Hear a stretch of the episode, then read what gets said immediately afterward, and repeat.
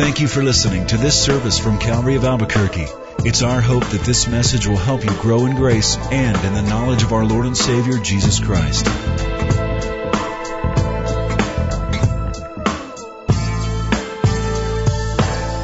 So nice to see y'all.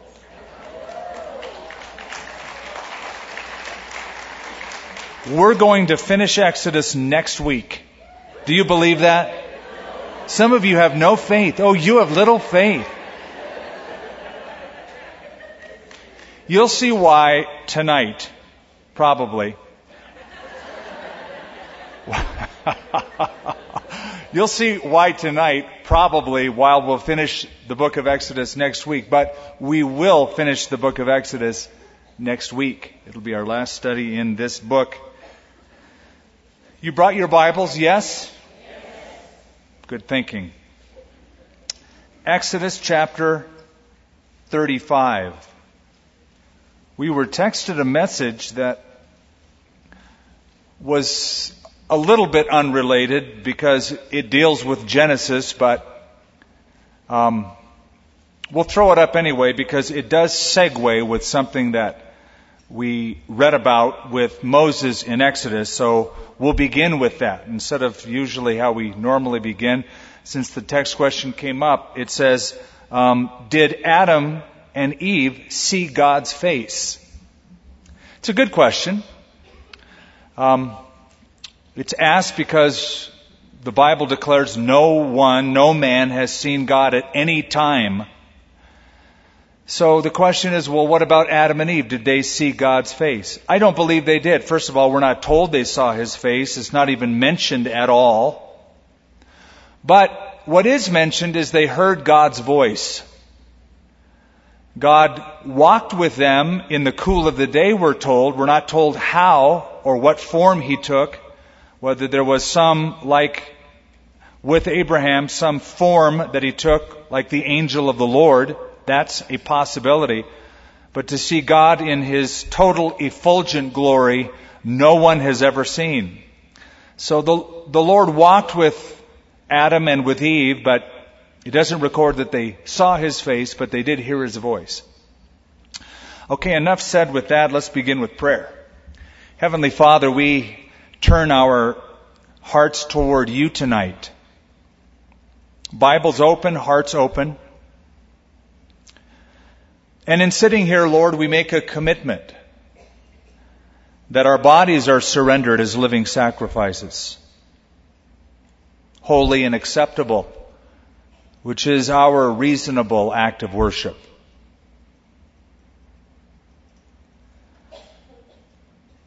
Lord, with that commitment to tune in, we don't want anything or anyone to distract from how the Spirit of God might seek to apply truth to our hearts. Some of us, Lord, are just starting out in the Christian faith. Like one that I just read in the chat room, joining us via the internet, who has recently come to faith in Christ. Others are veterans here. They've, they've served you and walked with you for a long time. All of us, Lord, at different levels, still need to hear from you. Still need the touch of your Spirit. Still need the voice of the Spirit speaking to our hearts. You know our needs. You know our situations. You know where we have come from, the things that are causing anxiety, if anything at all, in our lives. That we surrender to you, and rather than being distracted by those things, we are determined to tune in, to listen as you speak through your word. Help us, Lord, to apply these truths in Jesus' name. Amen. I had a wonderful experience yesterday. I met with a man that I hadn't seen since fourth grade. I didn't even know he was in town. We grew up in Southern California. I remembered his name. Joe emailed me and then gave us a call, and I set up a lunch. I met him in first grade. And the last time that I remember seeing him was fourth grade. That's a long time ago. Obviously, Joe looks a lot different today than he did in fourth grade. As do I. Now, he told my assistant what he looked like, you know, what his hair and his beard, he didn't have that in fourth grade, what what it looked like. But but as I walked into the restaurant and I, I saw him, it was an instant recognition, which fa- fascinated me, that I recognized him, not because of a beard or hair, which had totally changed, and I have totally changed, but there are certain features that are recognizable that even as a first and fourth grader, I still remembered. I remembered the shape of his eyes and his nose and his mouth and the way the lower lip was formed. I remember thinking that as I studied his face in first grade. It, it just came back. I recognized him. It's like when we meet somebody, we construct a facial map that enables us to recognize that person for months and years to come. The way the features are set in the face and the way they communicate with each other, relate to each other, it's very unique. We all have that unique capability. We relate to each other by looking at each other face to face. That's when a relationship is at its best, not in an email, not in a letter, not even in a phone call, but to be able to see the face and the body language created by the face while the words are coming out is always the best way to communicate. It's the most intimate form of fellowship, a face-to-face kind of communication. So I find it interesting when somebody comes up to me and they'll say, I've listened to you for years on the radio. You're not what I pictured in my mind.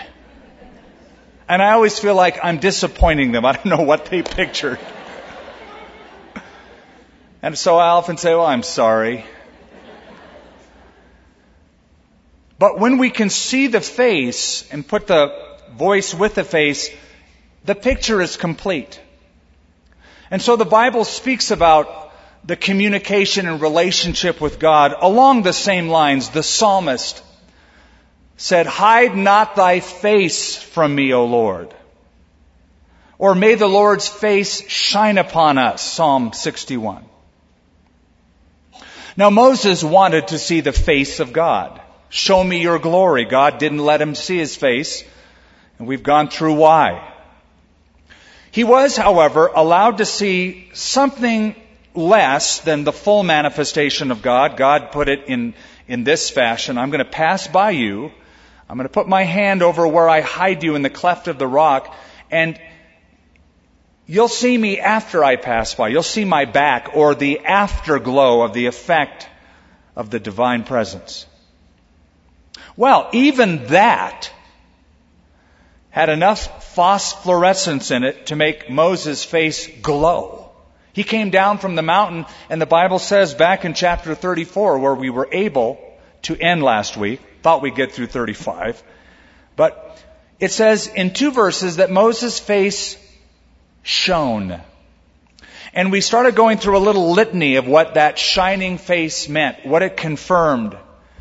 We, we, we mentioned, first of all, that Moses' glowing face confirmed God's choice. Moses was picked by God to be his representative. He was the mediator of the covenant. This is the guy, no one else. There was some question, and there will be some question by a few, as to, is Moses the right leader? But God confirmed his choice. Moses' face was glowing. Also, we saw last week, it confirmed God's presence. Moses had been in the presence of the Lord. His face is glowing as he comes down the mountain, confirming that God's presence, as seen in the mediator, is going to be with them on the rest of the journey. God is not forsaking them, but his presence is going to go with them. We saw also that it confirmed God's greatness. Moses was with Yahweh and his face shine. What other person was ever in the presence of a false god, a pagan god or goddess, and came away from that experience with their face glowing? No one. And that's simply because there are no other gods. They're all invented by people. They're all made up. And so people will say, well, your God is a lot like my God. No, he's not. There's only one true and living God. All the rest are wannabes. They're, they're falsifications invented by mankind. So it showed God's greatness. He was in the presence of God, and it was visible. I heard a story of um, a man, a missionary in India, was traveling around, and a Hindu walked up to him and said, "What do you put on your face to make it shine?" The missionary said, "I don't know what you're talking about. I don't put anything on my face to make it shine." He goes, "Oh, no, that's not true." He says, "Everyone that I meet like you, believers in Jesus, you all have that same look about you. I've seen it," he said, "from the cities around Agra to the streets of Mumbai." Then the missionary understood that what that Hindu was seeing was the reflection of the light of God's truth. That peace, that confidence that comes in a relationship with God that is visible to some and obviously to that Hindu man.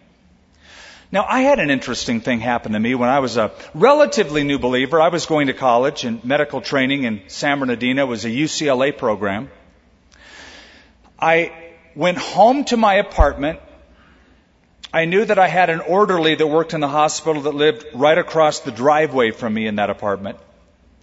He knocked on my door that evening, and he said to me, I've never had this happen ever before. He said, "I've watched you in the hospital." He says, "It's like your face is glowing." It was, it was the oddest visit I've ever had. As I said, I've never had anyone ever tell me that before. I've had people say, "Smile," or "Don't smile as much," or but never "your face is glowing." So I immediately left the front door and went to the bathroom to look and see what I'd been exposed to. After all, I was working in radiology. Who knows? An isotope, perhaps. So I decided to use that opportunity to share the gospel with him. I thought, if my face is glowing and he noticed it, I'm going to get a little bit of his background. What was most interesting is that he was a self-proclaimed Satan worshiper. But he had at least enough interest piqued that he wanted to find out why my face was glowing. And I said, "Look, I don't think my face is glowing, but deep down inside, my heart is glowing, and here's why." And by that end of the end of that conversation, I was privileged to lead him to Christ. Not because I glowed, but because God's true.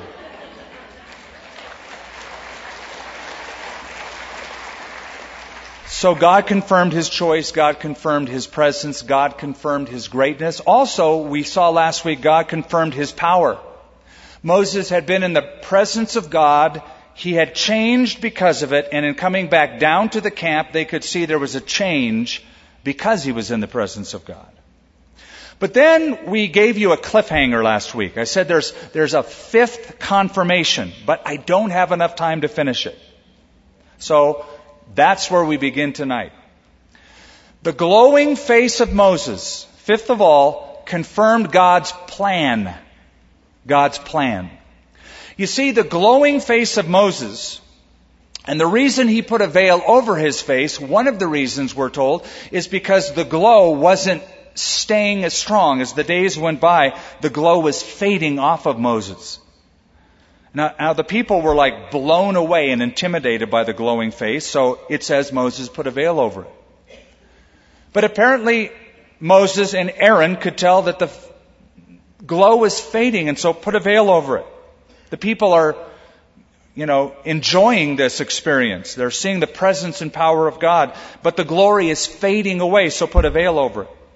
Now, I want you to turn to a scripture in the New Testament to see that, so turn with me to Second Corinthians chapter three. Second Corinthians chapter three.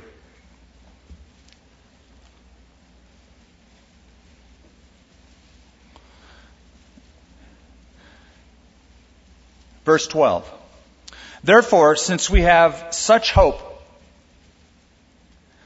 we use great boldness of speech, unlike Moses, who put a veil over his face so that the children of Israel could not look steadily at the end of what was passing away.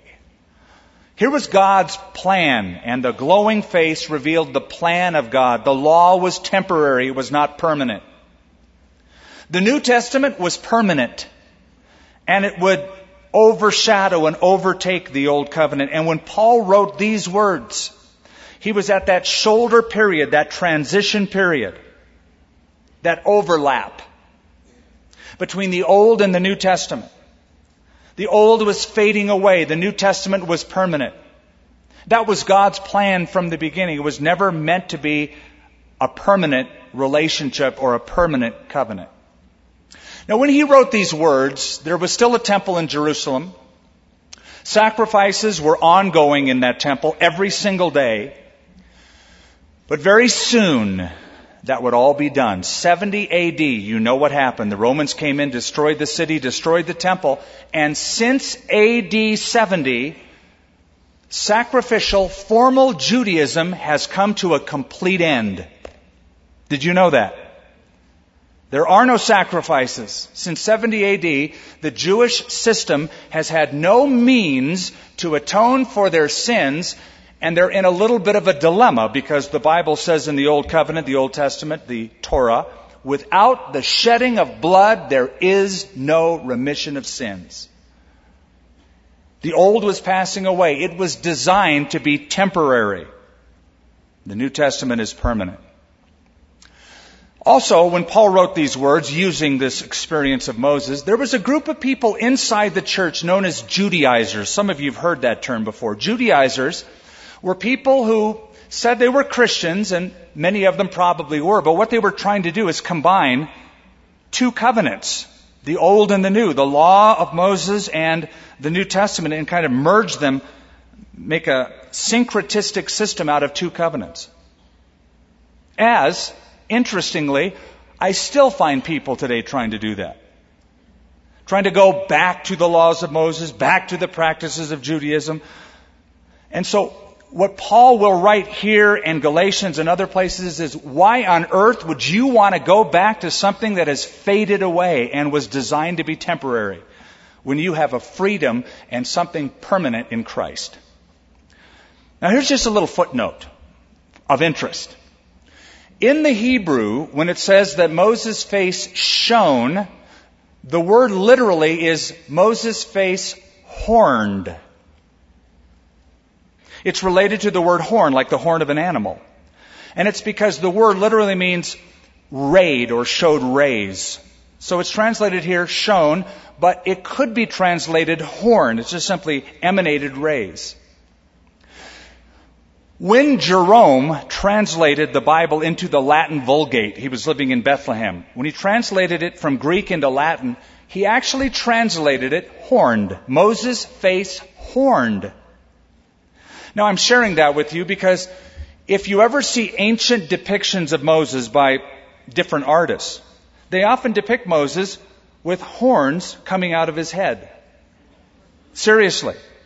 Uh, you'll find some of the greatest artists during the Renaissance period painted Moses.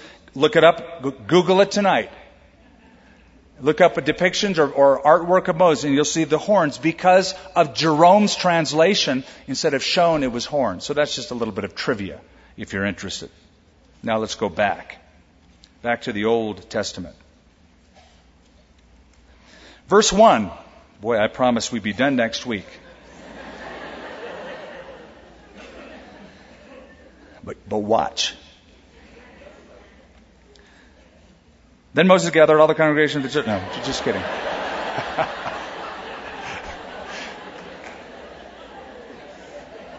See, if I was J. Vernon McGee, there's no way. Then Moses gathered all the congregation. It's like, it would take me a month to get through it. Okay. Backtrack. Then Moses gathered all the congregation of the children of Israel together and said to them, "These are the words which the Lord has commanded you to do. Work shall be done for six days, but the seventh day shall be a holy day for you, a Sabbath of rest to the Lord. Whoever does any work on it shall be put to death. Now, God has already gone through the Sabbath laws. Why is it coming up again? Why is it repeated again? Well, this is the repetition of the Sabbath law now for the tabernacle builders, who probably were thinking that perhaps they were exempt in some way because they're doing God's work. And so I want you to notice something. This is the only time it's mentioned in relationship to the Sabbath, but it's mentioned nonetheless. And so look at verse three. You shall kindle no fire throughout your dwellings on the Sabbath day.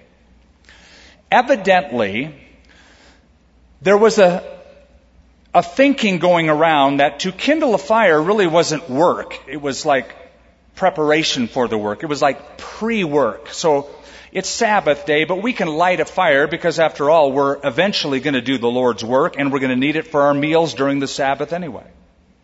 But now is the prohibition, and it's the only time it's written, up to this point anyway, you will kindle no fire throughout your dwellings on the Sabbath day. Now, later on, the rabbis will comment on this verse, and they will say, what this means is you are not permitted before the Sabbath to light any kind of a fire Or, I'm sorry, on the Sabbath to light any kind of a fire. So before the Sabbath begins, light a fire in your home to provide light in your dwellings, but you can add no fuel to it later on in the middle of the Sabbath. So that today the modern Orthodox Jew will not turn on a light switch on the Sabbath, because it's kindling a fire. It's starting the spark. It's creating light. They won't turn on their oven because it's Shabbat. So in Israel, you can buy Shabbat or Sabbath lights, and they're on timers. They begin the glow of the light before Sabbath, and they'll turn off at the end. You can also have timers for all your appliances, so you can get them going, and then you can have heat.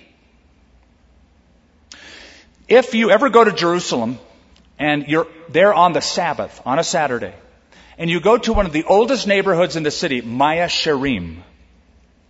If you try to drive your car through Maya Sharim, you'll be surprised, because the Orthodox Jews will throw stones at your car because you are violating the Sabbath.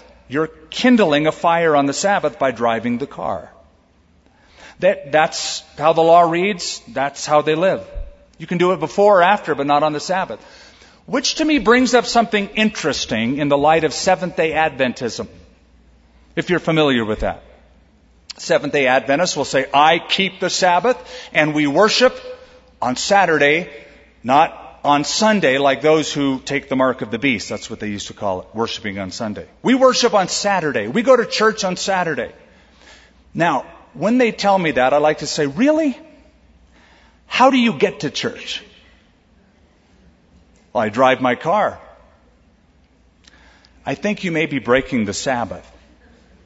Because as the coil provides electricity to the spark plug that enables the spark, the ignition spark, and then the explosion of the gas in the air in that compressed cylinder, you've started a fire on the Sabbath. That's breaking the Sabbath. You don't keep the Sabbath. And so here's the prohibition, even for tabernacle workers. No fire shall be kindled on the Sabbath. Verse four, Moses spoke to the congregation of the children of Israel, saying, this is the thing which the Lord commanded, saying, take from among you an offering to the Lord. Whoever is of a willing heart, let him bring it as an offering to the Lord. Gold, silver, bronze, blue, purple, et cetera, et cetera, et cetera. Now we have seen this command back in chapter twenty-five. God told it to Moses. Moses is back down from the mountain the second time. Now they're actually taking up the offering. Note, this is not the tithe.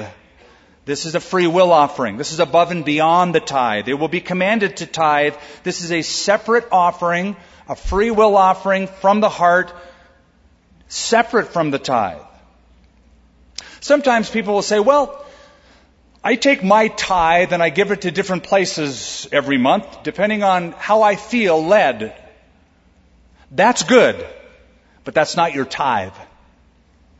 I give my tithe to my local fellowship, and then above and beyond that, as the Lord prompts my heart toward other things, I'll also give.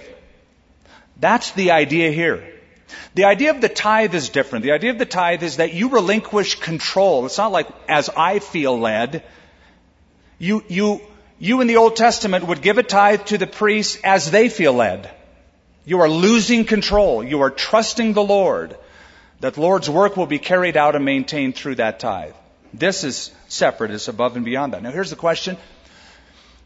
Where did they get the silver and the gold and, and all the purple and all the rest of the stuff? From, from Egypt, from the Egyptians. Back in Genesis fifteen, God told Abraham, way before any of this was even on the radar screen, he said, your descendants will be afflicted for four hundred years. They'll be in service to foreigners. They'll be in a land not their own. But I will punish that nation and bring them out with great wealth. So that in the book of Exodus, and we've already covered it, I'm just refreshing your memory. In fact, I'll read, just read it to you. I marked it in my Bible. This is Exodus chapter twelve. Listen to this. Now the children of Israel had done according to the word of Moses, and they asked from the Egyptians articles of silver, articles of gold, and clothing. They just asked for them. And the Lord had given the people favor in the sight of the Egyptians, so that they granted them what they requested. Thus they plundered the Egyptians. This is wild. It's like the Lord just opened up their hearts, because the Egyptians hated the Hebrews. But the Hebrews could go up to an Egyptian and go, you know, I love that bracelet. It's solid gold, isn't it? Oh, yes, it is. It cost my husband a lot. I'd like it. Okay. And she'd give it away. Anything they asked for. And now, by the time they asked for it, the Egyptians were happy to get rid of the Hebrews. Take it. Take everything. Get out of here. You've, you've caused enough havoc in our nation. So thus they plundered him. So all of that spoil they have, and they're going to give it in this offering. Verse ten, all who are gifted artisans among you shall come and make all that the Lord has commanded. The tabernacle, its tent, its coverings, clasps, boards, bars, pillars, sockets, the ark with its poles, et cetera. Down in verse twenty, and all the congregation of the children of Israel departed. And the reason I'm skipping is because this is repeated material. All that you read in chapter twenty-five to thirty-one, this is saying they did that. And this is them doing that. So I'll refresh a little bit where it's pertinent, but I'll skip over material that is repetitive. Verse twenty, the congregation of the children of Israel departed from the presence of Moses, and everyone came whose heart was stirred, and everyone whose spirit was willing. And they brought the Lord's offering. It was the Lord's offering for the work of the tabernacle of meeting, for all of its service, and for the holy garments. That's how the Lord wants, I believe, all of us to give. Not out of pressure, but out of praise. It's to be part of our worship. We're to do it with a generous heart, not with a guilty conscience. Second Corinthians nine says, so let every man give as he purposes in his heart, not grudgingly, nor of necessity, for God loves a cheerful giver. Hilaron is the word cheerful, hilarious giver. God loves him. We go, Lord, you gave it to me to begin with. I'm happy. I'm happy. Hilariously joyful to see your work continue. That's how the Lord wants us to give. So, rather than how much, the Lord is interested in how one gives.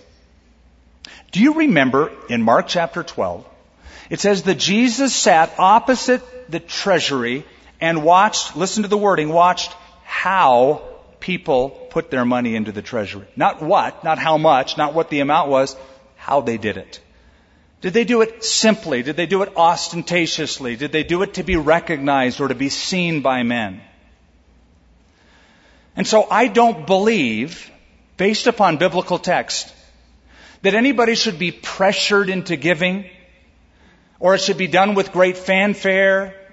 I don't have huge pledge drives, or I don't resort to, wait a minute, I'm getting a word from the Lord. There are twenty people that have one thousand dollars each. Hallelujah. I believe that is patently wrong. But as the Lord moves the heart, and as you decide in your heart, so a person should give. Jesus said, when you give or do a charitable deed, you shouldn't let your left hand know what your right hand is doing. Did you know that Mark Twain used to go to church? He didn't speak too favorably of church, if you read his writings. But he said he went to church, and he had planned to put money in the offering, but he heard the preacher go on and on and on, begging and begging for money, that not only did he not give what he was going to give, but when the offering plate came around, he actually took money out of it and put it in his pocket. Just got sick of hearing that stuff. That's why we have agape boxes, so you can't do that.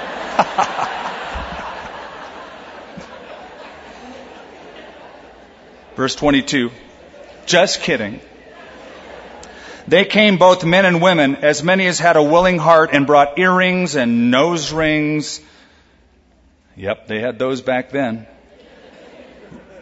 Rings and necklaces, all jewelry of gold. That is, every man who made an offering of gold to the Lord, and every man with whom was found blue and purple and scarlet, et cetera.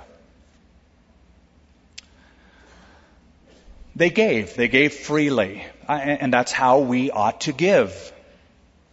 It's true that um, no significant work of the Lord is ever done without the contribution or the volunteerism of God's people. And we ought to see finances as, well, we're stewards of whatever the Lord has placed in our hands. We're stewards of it. We don't own it. God owns it. All of it is His. He's just saying, give ten percent and then some, as the Lord lays it on your heart. But it's all His. He lets you keep ninety percent. Be happy. Now, back in the Old Testament, it was a requirement for the tithe. This is a free will offering. In the New Testament, it's totally free will. There is no mandatory amount. There's no mandatory tithe. It's as you purpose in your heart. God loves a hilarious giver. Look at it this way. Somebody said, money is like manure. Stack it up and it stinks. Spread it around, it makes things grow. It's a good way to see it. Lord, I want to see things grow. How can I invest in your work, in your kingdom? Now, Martin Luther said something interesting also. He said, there are three conversions that are required. The conversion of the heart, the conversion of the mind, and the conversion of the pocketbook. And he said, I have found by experience the third one is the most difficult, to be converted. Oh, I give you my heart and my mind, but not my pocketbook, God. We're in a recession, don't you know? You know that God promises to give and it will be given to you, pressed down, running over, shaken together. I've discovered you can never, ever outgive God. Try it. In fact, it's the only time in the Bible God says, test me on this. Test me on this and see if I won't open the windows of heaven and pour out a blessing on you that you're unable to contain. So, verse twenty-five. All the women who were gifted artisans spun yarn with their hands, and brought what they had spun of the blue, the purple, the scarlet, the fine linen. And all the women whose hearts stirred with wisdom had spun yarn of goat's hair. And then verse twenty-seven, the rulers. So we have the men, the women, and the rulers. I find it interesting that typically, typically, the word that has been reserved up to this point to refer only to the masculine gender, males, that is gifted artisans, it's only been males up to this part, is now tweaked. It's a little bit different. See, this is a this is a, a call that goes out, a talent call for anyone who's gifted in these areas, men and women. And I draw your attention to it because in God's work, it's not just supposed to be men hierarchically doing everything and women are second-class citizens. If you get that idea that that's a New Testament directive, you would be wrong. Even in the Old Testament and into the New Testament, we see great women, Miriam, a worship leader, Deborah, one of the judges of Israel, Huldah, one of the prophetesses of Israel. Not just prophets, prophetess, deaconesses in the early church.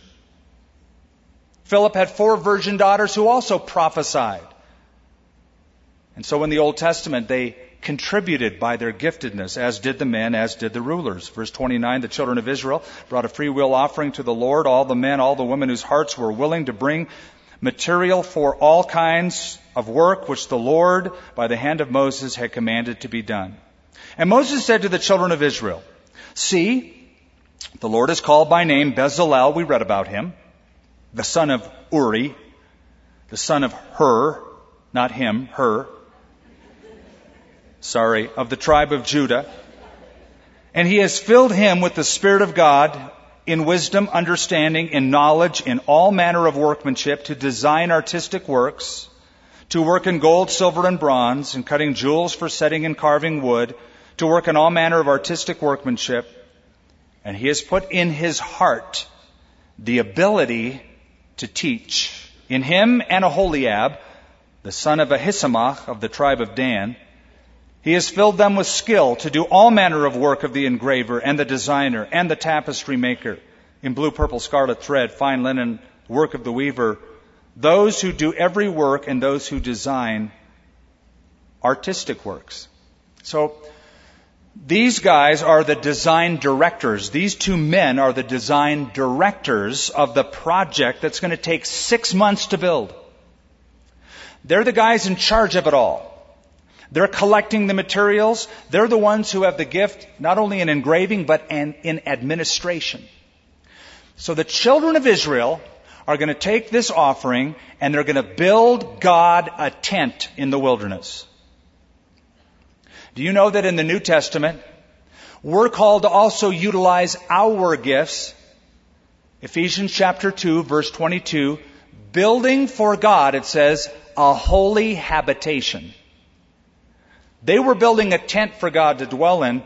We're building up the body of Christ, a holy habitation, a holy dwelling place, the church, by the utilization of our gifts.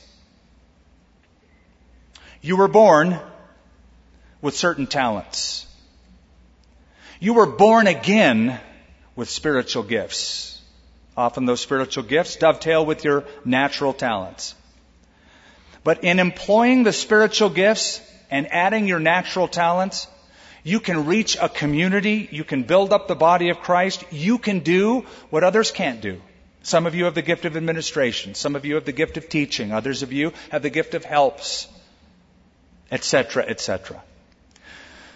I was so proud of our men who went out on their turn it loose, when the men went out and found people within the body of Christ who needed things. One gal who just needed a light bulb changed in the vanity in the bathroom because she nor her husband could reach up anymore to replace the light bulb, so they couldn't go in that room to use it. Clean up in the yards. A couple of guys replacing sprinkler systems, using their gifts so that God and His kingdom could be glorified. Now that was men. We've had Turn It Loose where there's men and women. And there are certain things that God can call a woman to do that a man can't do, and vice versa. I heard a great story. County commissioner in Pittsburgh, his name was Pete Flaherty. Flaherty. Pete Flaherty, county commissioner in Pittsburgh. He was out on a job site one day where the city of Pittsburgh was building some community building. It was one of the community projects. And he was scoping it out, making sure everything was A-okay and lined up like he wanted it. And he was there with his wife, Nancy. So it was Pete, the county commissioner, and Nancy, his wife, and they're surveying the job. One of the construction workers yells to Nancy and say, Nancy, do you recognize me? Remember, I'm so-and-so. We used to date in high school. As Pete and Nancy walked away, Pete said, Nancy, aren't you glad you married me? Because if you'd have married him, you'd have been the wife of just a city construction worker.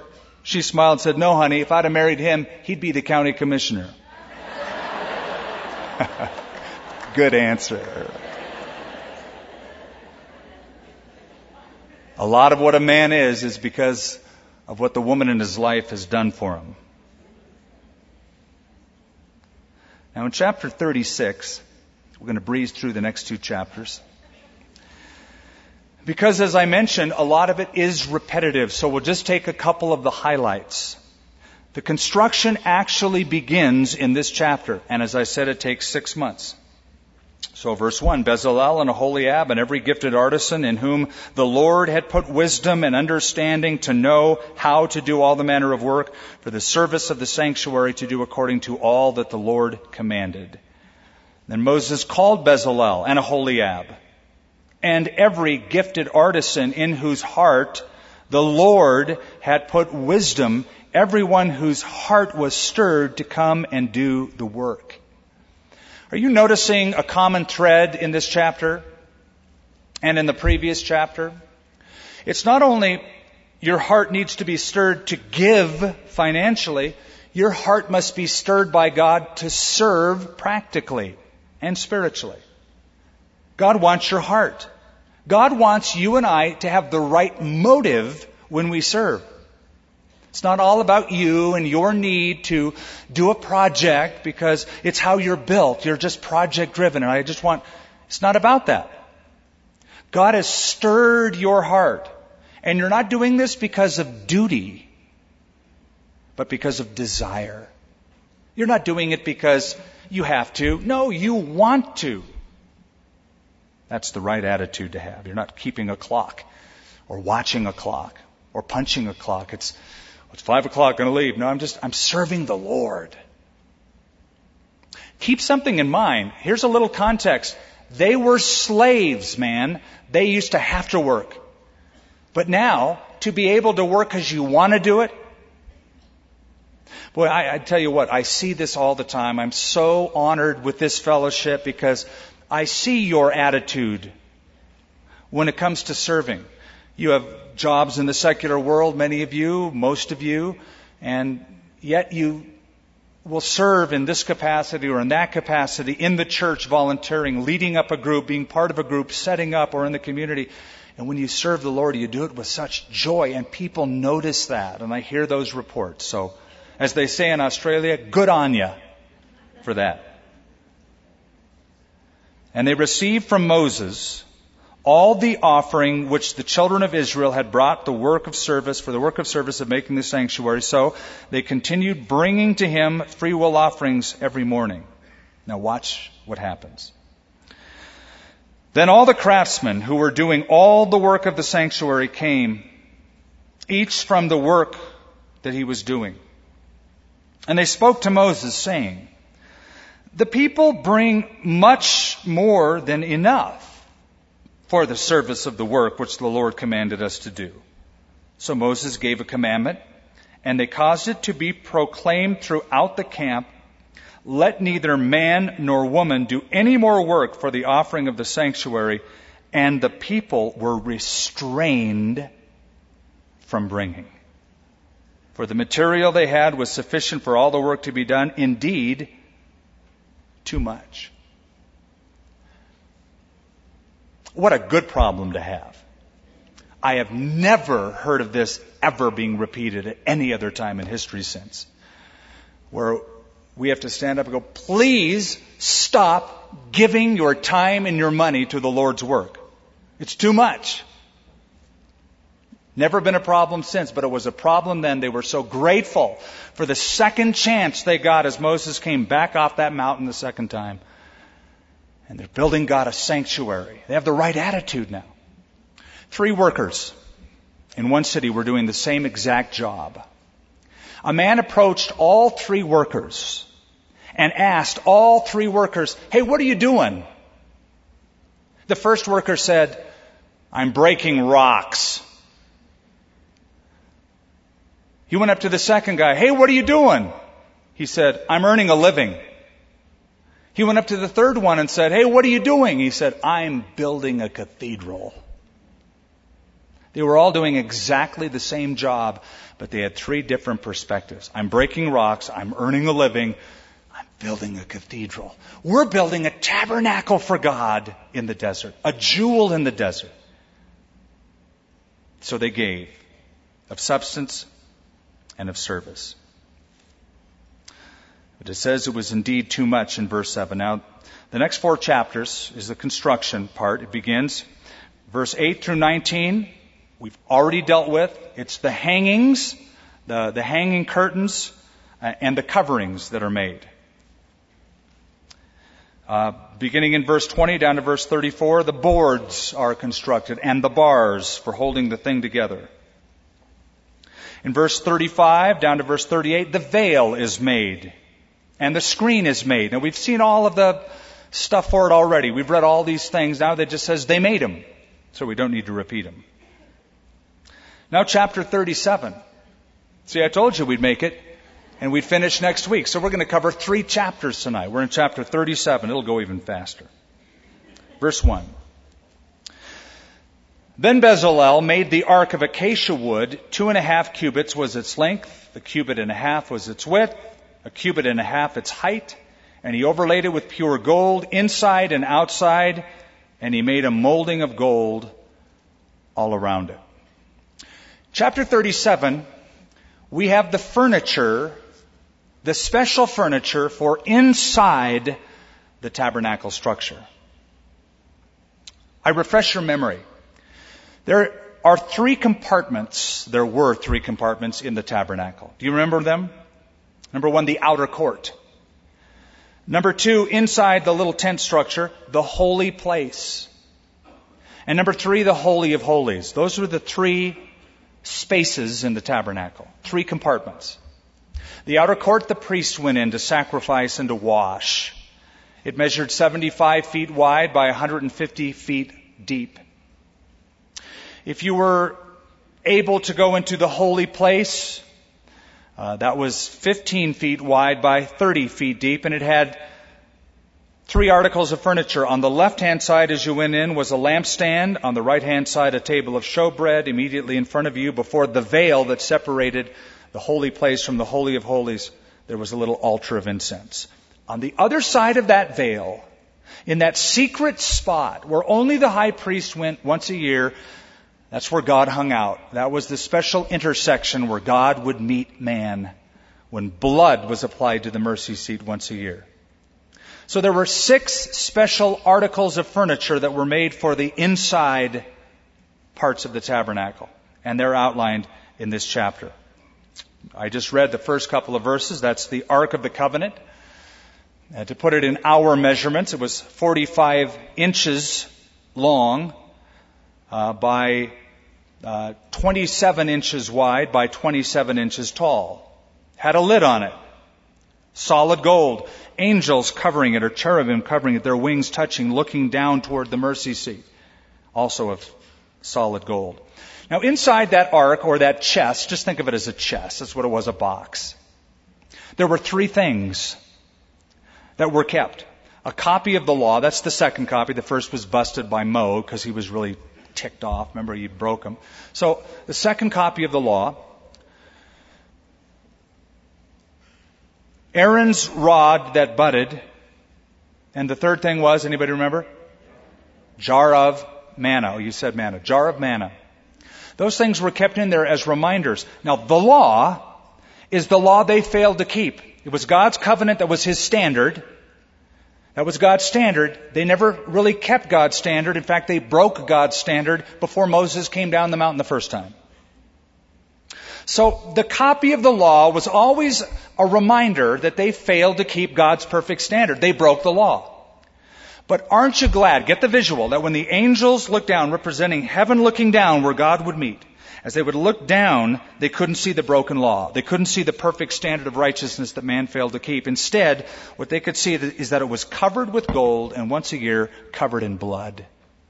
Blood of an innocent victim would be sacrificed to kafar, to atone, to cover the law that had been broken. Beautiful visual, and we've given meaning to that before. Go over to verse ten. Doing fine for time. Verse ten through sixteen, that table of showbread. If you, if you walked into that holy place, keep this in mind. You walked in, on your right-hand side, your right-hand side, would be this little table with twelve loaves of bread. That table was thirty-six inches long. It was eighteen inches wide, and it was about twenty-four inches tall. It had twelve loaves of bread, which represented the twelve tribes of Israel. So Israel gets represented three different ways. Uh, number one, the table of showbread. Number two, the high priest has a couple stones on his shoulders, six names of the tribes on one, six on the other, and then a, a breastplate that hung over the ephod that had twelve stones, one representing each of the twelve tribes. So the priest represents Israel before God, and they're represented in three different ways. So verse ten, he made a table of acacia wood. Now, by, by the way, remember, acacia wood is like indestructible. It's the hardest, very common wood, only found in the desert regions of the Middle East, particularly. It's found in a few other places, but it was abundant down there. And its measurements are given. That's the table of showbread. Verse sixteen, he made pure gold utensils, which were on the table of showbread. Its dishes, cups, bowls, pitchers for pouring. Uh, something else, uh, just to remind you, I think I mentioned this, but it's easy to forget a lot of these facts. The temple in Jerusalem was destroyed finally in what year? seventy A D. See, a lot of people don't know that. You, this church, you know that. That's cool. Okay, it was destroyed by a guy named, anybody know his name? Titus, I heard that name, Titus. The son of Vespasian, the Roman emperor. Titus came and destroyed the city of Jerusalem, took some of the utensils back to Rome. According to Josephus, one of the implements he had was the golden altar, uh, was the table of showbread. And when he was uh, giving his victory march through the streets of Rome, he took out the table of showbread to show the people, and the crowds in Rome became almost violently excited at the victory of having gold plundered from the Jerusalem temple. If you go to Rome today and look at a particular arch in the Forum of Rome, still in place, called the Arch of Titus, built for Titus after seventy A D, still there today. On the inside, you'll see a relief carved out in stone, and it shows the armies of Titus marching through Rome, and one of the things they show them carrying is the table of showbread and the two silver trumpets that were also used by the priests. It's in bold relief on the stone since seventy A D, still there today. Another little footnote for you, trivia. Verse seventeen, the golden lampstand, the menorah. That's what you'd see if you walked in. It was on your left-hand side in the holy place. He also made a lampstand of pure gold, a hammered work. He made the lampstand, its shaft, its branches, its bolts, the ornamental knobs, its flowers uh, were of the same piece. So all the way down to verse twenty-four, the lampstand is described. Why'd they need a lamp in there? Because there was no natural light. It's as simple as that. And it was representative, yes, but the priest would be unable to do any of his duties at all unless there was some kind of light. So twice a day, morning and evening, when the priest would go in to put incense on that golden altar before the veil, he would trim the lamps, put oil in the lamps, make sure that it was continually burning. And by that, he could see to do the rest of his duties. Now, verse twenty-five. Look how fast we're going. After the golden lampstand, the altar of incense from twenty-five to twenty-eight is given. And he made an incense altar of acacia wood. Its length was a cubit, that's eighteen inches. Its width was a cubit, that's, I just said it, eighteen inches. And it's, uh, and two cubits was its height. So it's three and a half feet tall by eighteen inches square, has a nice little trim around it and four little protrusions or horns. He overlaid it with pure gold, et cetera. So, twice a day, morning and evening. My day begins, my day ends with the Lord. I burn incense before him, which represents the prayers of the nation of Israel. As the incense goes up, it, the idea metaphorically is God going, ah, the prayers are sweet to me. This representation is sweet to me. But the fire for the altar of incense, where did that fire originate? Where, where did that come from? It came from a coal from the altar in the outer courtyard, the bronze altar, where sacrifices were made. So a coal was taken from the sacrificial altar, brought into the prayer or incense altar, which tells the story. There can be no approach without sacrifice. You can't hang out with God just because I want to hang out with God. You have to come the way of sacrifice. There can be no worship, no prayer without sacrifice. And for us, the fulfillment is there can be no relationship with God except for the cross of Christ. The only way to approach and have fellowship with God is through the blood of Jesus that has been shed for us.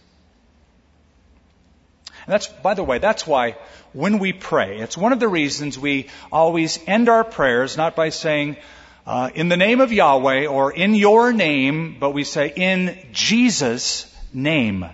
My approach is u- utilizing the name of the Son of God as I approach God the Father. That's how Jesus taught us to pray.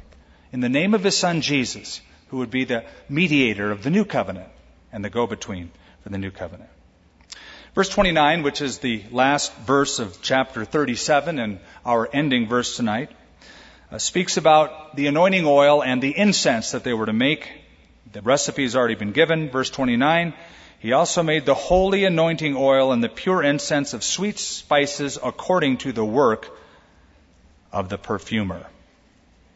So, Moses, or let's put it this way, Mo, who has the glow, is overseeing the building of the tabernacle. His glow is fading because the very covenant that he is the mediator of is also fading. Now, we began by looking at a verse of Scripture in Second Corinthians chapter three. I want you to close there with me. Go to Second Corinthians chapter three. And we'll close and we'll pray. But I wanted to read a little more than just that one verse. Beginning in verse seven. Are you there? Second Corinthians, third chapter, verse seven. But if the ministry of death, he's speaking now of the law. The law is the ministry of death, he calls it. The Jewish Old Testament law is the ministry of death. If the ministry of death, written and engraved on stones, was glorious, so that the children of Israel could not steadily look at the face of Moses because of the glory of his countenance, which glory was passing away, how will the ministry of the Spirit not be more glorious? For if the ministry of condemnation had glory, the ministry of righteousness exceeds much more in glory. For even what was made glorious had no glory in this respect, because of the glory that excels. For what, for if what is passing away was glorious, what remains is much more glorious. Therefore, since we have such hope, we use great boldness of speech, unlike Moses, who put a veil over his face so that the children of Israel could not look steadily at the end of what was passing away. But their minds were blinded, for until this day the same veil remains unlifted in the reading of the Old Testament, because the veil is taken away in Christ. But even to this day, when Moses is read, the veil lies on their heart. Nevertheless, when one turns to the Lord, the veil is taken away. Now the Lord is the Spirit, and where the Spirit of the Lord is, there is liberty. But we all, with unveiled face, beholding as in a mirror the glory of the Lord, are being transformed, notice that word, into the same image from glory to glory, just as by the Spirit of the Lord. We're living in the new covenant.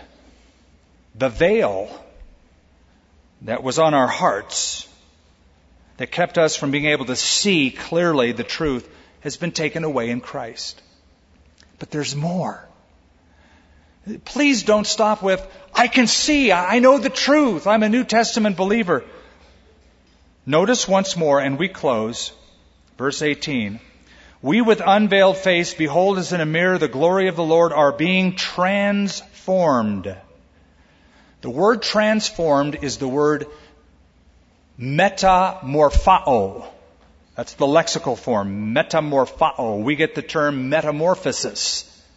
means a total and complete change. It's a word that is used to describe the larva that turns into the pupa, that turns into the mature insect.